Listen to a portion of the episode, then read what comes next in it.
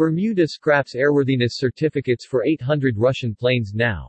The Bermuda Civil Aviation Authority BCAA announced its ability to sustain safety oversight of Russian-operated planes on Bermuda's aircraft registry has been impaired by the international sanctions imposed on Russia over its ongoing aggression in Ukraine. Effective immediately, Bermuda is suspending airworthiness certificates for aircraft operated by Russian airlines, basically grounding almost 800 planes operated by the Russia's top air carriers. No plane can take to the skies without a certificate of airworthiness, which is issued by the Civil Aviation Authority in the country where it is registered.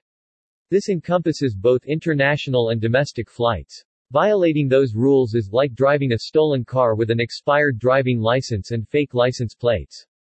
In an official press release, the Bermuda Civil Aviation Authority BCAA, said that due to being unable to confidently approve these aircraft as being airworthy, the regulator has decided to provisionally suspend their airworthiness certificates.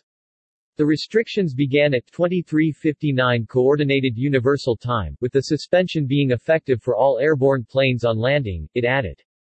The move is yet another blow to the Russian aviation sector. Russia's companies, including its leading carriers Aeroflot and S-7, reportedly have 768 planes registered in Bermuda, an island nation of some 70,000 in the North Atlantic Ocean and a British overseas territory. The aircraft in question are mainly Boeing and Airbus planes from foreign leasing firms.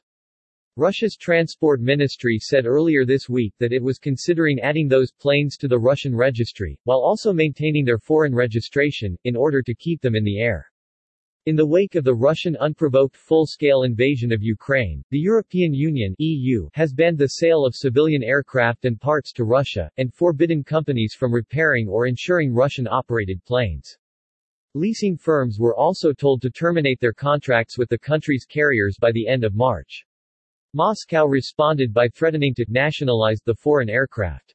To obtain a certificate of airworthiness, an applicant must first provide the BCAA with an export certificate of airworthiness from the exporting state of registry, stating compliance to the type certificate standard the applicant wishes to register the aircraft to.